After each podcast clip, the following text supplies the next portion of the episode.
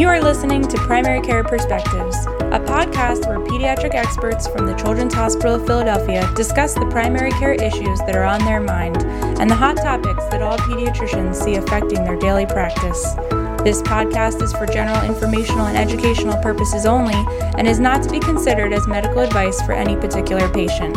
Clinicians must rely on their own informed clinical judgment in making recommendations to their patients. I'm Dr. Katie Lockwood, a primary care pediatrician from the Children's Hospital of Philadelphia, and I'm joined today by Dr. Saba Khan, the medical director of the CHOP Healthy Weight Program. Hi, Saba. Hi, Katie. Thank you so much for having me. Thanks for coming. Saba and I used to work together in primary care, so she has a background in primary care and general pediatrics as well. And she's going to be talking with us today about food insecurity. In the past year, the AAP recommended that pediatricians screen all children for food insecurity. And beyond understanding just the health impacts of food insecurity, the AAP recommends that pediatricians become familiar with and refer families to community resources and advocate for policies that support access to nutritious food. So, Saba, tell me, what is food insecurity and what does a food insecure household look like? So, Katie, it's interesting you asked that because that definition has been um, changing over the last 10 years, but most recently, with the attention that this area has received, it's being defined by the USDA um, as a state of being without a reliable access to a sufficient quantity of affordable, nutritious food. And how big is that problem in Philadelphia? So, unfortunately, um, it's uh, not getting better. So, the numbers uh, a few years ago when I became involved and interested in looking at this area was about 20%, and most recent numbers um, are looking like they're about 22%, and these are numbers from the Coalition Against Hunger.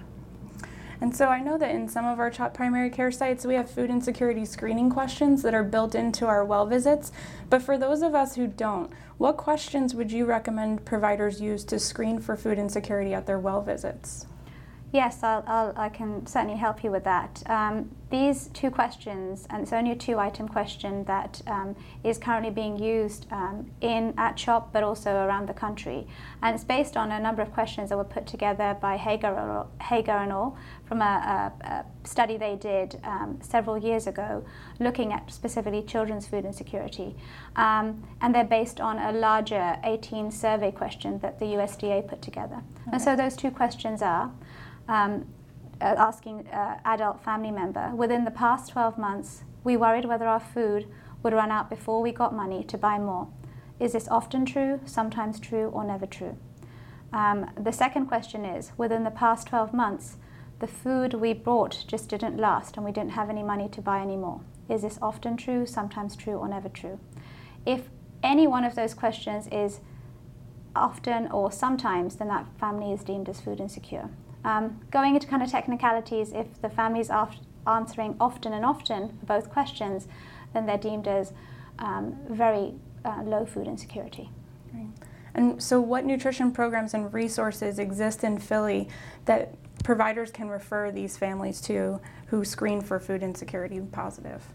So, that's to say, while this is, uh, you know, a very emotive subject, there is a very thick silver line to this cloud. There are lots of public programs that are already available, um, such as programs that providers already may know about. So, of course, there's the WIC program. There is the SNAP program, which uh, folks may remember the old food stamps that is now known as the SNAP program. But there's also a great deal of um, non-profits out there doing a great deal of work. There's the Hunger Coalition. Um, there is also um, Witnesses to Hunger, which is a program through Drexel as well that does a lot of work mm-hmm. around this too. A lot of religious organisations, churches, mosques, synagogues are also doing a great deal of work too. Um, Share is um, actually one of the biggest food distributors in the country, and that's on our doorstep. And they also are doing some amazing work. Great. I love that there's so many places we can refer people to when we do have these conversations with families. I know that you put these questions in EPIC not only just to remind me to ask about food insecurity, but because you're also doing research. So, what research comes from the questions that we answer in the EPIC Smart Sets? So um, I'm so glad that the AAP um, has taken on board what um, I have to say CHOP has been doing for a number of years now, and it's really through to the efforts of um, not just providers, but um, the CHOP uh, primary care teams really recognizing that the social determinants of health are extremely important to screen for in order to provide our children with the best um, health outcomes possible. Mm. Um, so I really appreciate that. Um, but uh, yeah, that said, I think um, the research um, that's being kind of put together is really to um, see what we are doing if we're doing it well. Mm-hmm. So, uh, most recently, um, I've been involved in a research study, a project that was just actually starting to screen um, families within the primary care network, three particular sites, um, who had youngsters under the age of five. And we were screening folks um, through EPIC, so through the um, regular um, EPIC visit, but we we're also screening folks with the uh, reception staff also asking the questions too. And really, this study was there to kind of create what is the best format to kind of ask folks these very uncomfortable questions. Mm-hmm. Um, and the very exciting thing about this project was this wasn't a project that CHOP did by themselves. Um, we had the benefit of having uh, Benefits Data Trust, which is a non-profit that does a lot of great work in helping these families gain resources. And we also had uh, Witnesses Against Hunger, um, so investigators from Drexel, um, actually overseeing and, and, making sure we were doing this in, a, an, object, in an objective way. Um, really, what we're hoping to find from this study is what is um, really going to be feasible in a primary care healthcare setting to be the best mode of asking these uncomfortable questions. Mm-hmm. Um, and I think what we're finding, even preliminary, kind of looking at the early findings, is that it's um, essentially a philosophy of one glove doesn't fit all. There's going to have to be a multimodal um, way of asking these questions and a multimodal, mul- excuse me, multimodal approach to um, the solutions for this issue too. And I think right now it's just getting providers and folks in the healthcare setting comfortable asking this question um, and helping making sure that families are comfortable being asked those questions. Great. I look forward to seeing a lot of that come out um, later on. That sounds like a lot of a lot of projects coming out of two simple questions, so it's exciting. Shifting gears a little bit, now that kids are back at school, we know that through the National School Breakfast and Lunch programs, many low income children can get healthy meals at school for free or at a reduced price, depending on their family's income. But when I'm in clinic, a lot of times patients are telling me that they don't like their school meal, whether it's breakfast or lunch, and they don't want to eat it. Do you know anything about the quality of the meals that are provided in the Philadelphia public schools? Are they nutritious? And are my patients right? Or should, are there options there that we can suggest to them uh, for the, the picky eaters?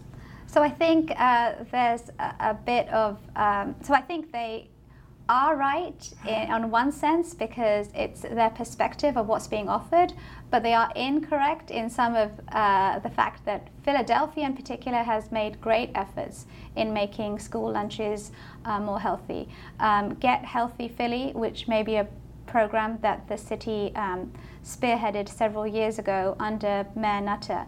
Um, did a great deal for really helping this city move and start to eat better and become more aware of um, making healthful changes. Um, so a lot of uh, the school lunches that they're getting are actually reasonable. Mm-hmm. Now, I think there still needs to be a great deal more done in helping children recognize that um, vegetables on their plate can be actually delicious and how they can start to find a way to um, uh, feel that the foods that are on their plate are delicious. Right. And I know that some kids have more ownership of the meal they're eating if they helped grow it, and I've seen some schools starting their own gardens, and I know our Karabots clinic also has their own garden there. Is that an initiative that you've been aware of or seen or heard? Absolutely, and there's been a, a great deal of media coverage, and I know there's been filmmakers out there who've been um, addressing those issues. I think it really literally is you are what you eat, and you actually have to role model what you would like your family to do. Mm-hmm. Um, so unfortunately for parents, that means still work for them. That yeah, you're always the role model. They're always watching you. They're always looking at you. So if you're not making those healthful choices, it's hard for you to then ask your youngsters to do the same. Um, and I think they really are still looking to their parents and their teachers and their community um, for the kind of uh, kind of best way to figure out how to eat and live themselves. Mm-hmm. Um, so I think absolutely getting them involved in cooking and learning where their food comes from and how it comes is absolutely um, going to be part of the solution. Yeah, great. At CHOP, we're so lucky to have the Healthy Weight program on our doorstep. The Healthy Weight program is made up of experts from several specialties. So when I refer a child to your program, how is it determined whether or not they're going to be seen by someone who's a general pediatrician with primary care experience like yourself, or if they're going to be seen by a gastroenterologist or an endocrinologist? And does it matter? Are you all trained equally um, when it comes to this topic? So, um, thank you for asking that question. We have got a um, reasonably um, involved intake process uh, where we do ask uh, families if they have ever had any encounters with the gastroenterologist or endocrinologist for issues such as comorbidities of obesity, mm-hmm. such as diabetes and fatty liver disease. Um, but generally, that first intake visit, the general pediatrician or the endocrinologist or the gastroenterologist is going to be doing much of the same, uh, which is really kind of honing in and really um, looking uh, to see how this family's really been living, how this child has been living, and um, trying to evaluate the comorbidities they may or may not already have.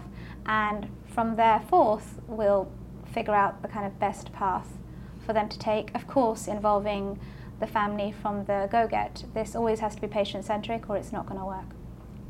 If in your screening process with the initial labs you determine that there's an endocrine issue such as diabetes, would you bring the endocrinologist from the team into the patient's care if they weren't already a part of the team? Not necessarily.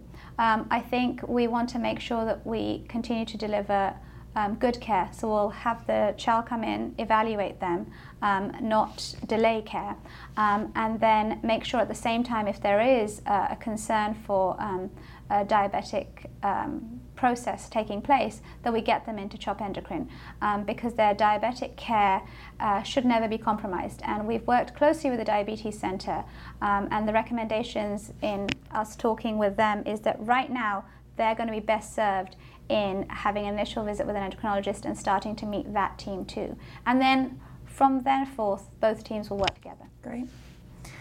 So you have a special position having been in primary care to know what we do in clinic. And so beyond the medical evaluation and treatment plan, what can the Healthy Weight program offer patients and families beyond what we do in primary care already?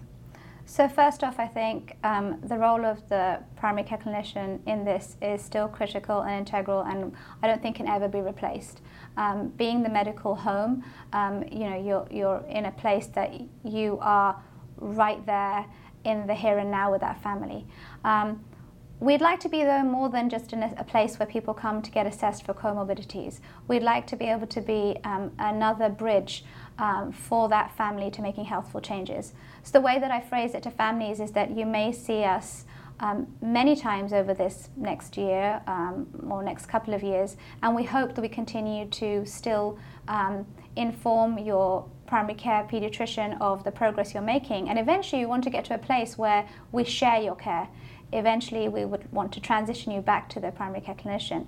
I think in what we offer more is um, with the fact that this is a clinic a program devoted just to this, we have got um, the benefit of having nutritionists, physical activity specialists, um, a social worker, and psychologists that are devoted um, to this area um, who have expertise in this area, as well as clinicians that are involved. So I think it's those other um, experts that is what make a healthy weight special. That's great, and it really makes it a complete team that can look at the whole patient. So, in addition to screening for food insecurity, the AAP suggested that we advocate for policies that support access to nutritious food. So, how can pediatricians advocate for access to healthy foods for children at the local level? So I, I think um, you know you, you made a really great point. Uh, the fact that the AAP is already kind of mandating and stating that we need to be involved is hopefully already um, helping this become something that's on primary care providers' antennae. Um, I think it's now though being aware, and it, I think it takes that first patient when you realize this is truly uh, an, an, issue that affects your uh, the families you're taking care of. Um, I think that's what happened for me is that I became very aware of the food banks in the area that um, my families were living in. Um, I became aware of what they were doing. Um, I talked to my colleagues about programs they may or may not be aware of. Um, and I think that's what's really it's about. It's about uh, disseminating and um, uh, the information we already know and then trying to advocate and learn more and be supportive of uh, programs that exist um, locally, um, nationally, um, that are doing the same things. So, for example, um, the Food Trust, particularly for mm-hmm. Philly, is doing a great deal um, within the schools, outside of the schools. They've got programs within the schools, such as Farm to City, where they're bringing um, already on board educators and other folks that are uh, offering STEM curriculum based um, projects um, talking about healthy foods and vegetables, introducing youngsters to vegetables they've never seen mm-hmm. um, and what they could taste like. Uh, they're doing this similarly for um, adolescents too through their HYPE program, but they're also doing for the adults through the uh, PEACH program, which is people eating and cooking. Um, mm-hmm. And the simply the drink up which is the, the water promotion project they're doing too. And they're doing this with the city, um, but that's where we could really kind of start to get involved. But it's not just folks like Food Trust, it's uh, foundations such as Vetri, it is the city, mm-hmm. and it's CHOP itself. So I think, though, it's time for this to really stick. It's time for those different um, partners to kind of come together and, and start to collaborate so we're all aware of what we're doing. Great. Well, that's amazing. You've taught me so much about what's going on in our city, and it's really exciting to hear that there's so many programs out there that our patients can access and that are already existing that we can help support, that we don't have to take this on from the ground up ourselves as primary care pediatricians. We can just tap into the resources that already exist. So, thanks for bringing those all to our, our forefront. I know Saba now for many years, and I know that she's a busy working mom, and obviously she's got a lot going on at the Healthy Weight program. So tell us what your secrets are to getting healthy food on the table uh, for your family. Uh, well, I I know Katie, right back at you. You're in the same place as I am with a, a young, growing family, and um, I think it kind of comes back to something I alluded to before is role modeling and, and trying to live well myself and trying to take care of myself 1st mm-hmm. and foremost. But uh, talking on a very practical level when there's three young people who are very hungry and uh, very um, angry and want something to eat, especially after school, um, I think it's having some go to healthy snacks available. Mm-hmm. Um, so I, I, always have carrots, um, I always have um, edamame, I always have um, some celery cut up. and if I haven't got it immediately cut up as I walk through, I, I think the secret, true secret is prep. It's mm-hmm. all about having things prepared beforehand. So that does mean that I am up later, um, making sure that I have things ready for when we're going to be walking through that door at five o'clock. Mm-hmm. Um, but it means though that I can help them stem off those unhealthy whoa snacks and to focus on go snacks, which is obviously go meat, alluding to the th- snacks that you say, you know, I'm okay with you having carrots all the time, um, and then not necessarily going towards the treat cupboard where there's maybe some more unhealthy things around. Mm-hmm. So I think it's it's prep, and I think it's something you alluded to, which is involving them as well. Right. Um, and uh, you know, seeing where they can be involved in um, not just um, the food, but in, in, kind of like preparing the table. Right. So helping set the table, um, sitting down to a meal together, um, talking about their day, and I think um, that is actually what a lot of the non-profits are doing too. Mm-hmm. The Vetri Foundation is specifically has a program called Eatiquette, where they're actually having children sit down put tablecloths, serve each other. And I think if you can even start to model that in your own home, I think it's the first steps. Great. Thank you for all these healthy tips for our families and for our patients. And really appreciate you talking with me today. And uh, we will be sending many children your way, I'm sure, at the Healthy Weight program. So thanks so much for taking care of them. Thank you. It's been a pleasure. Thanks.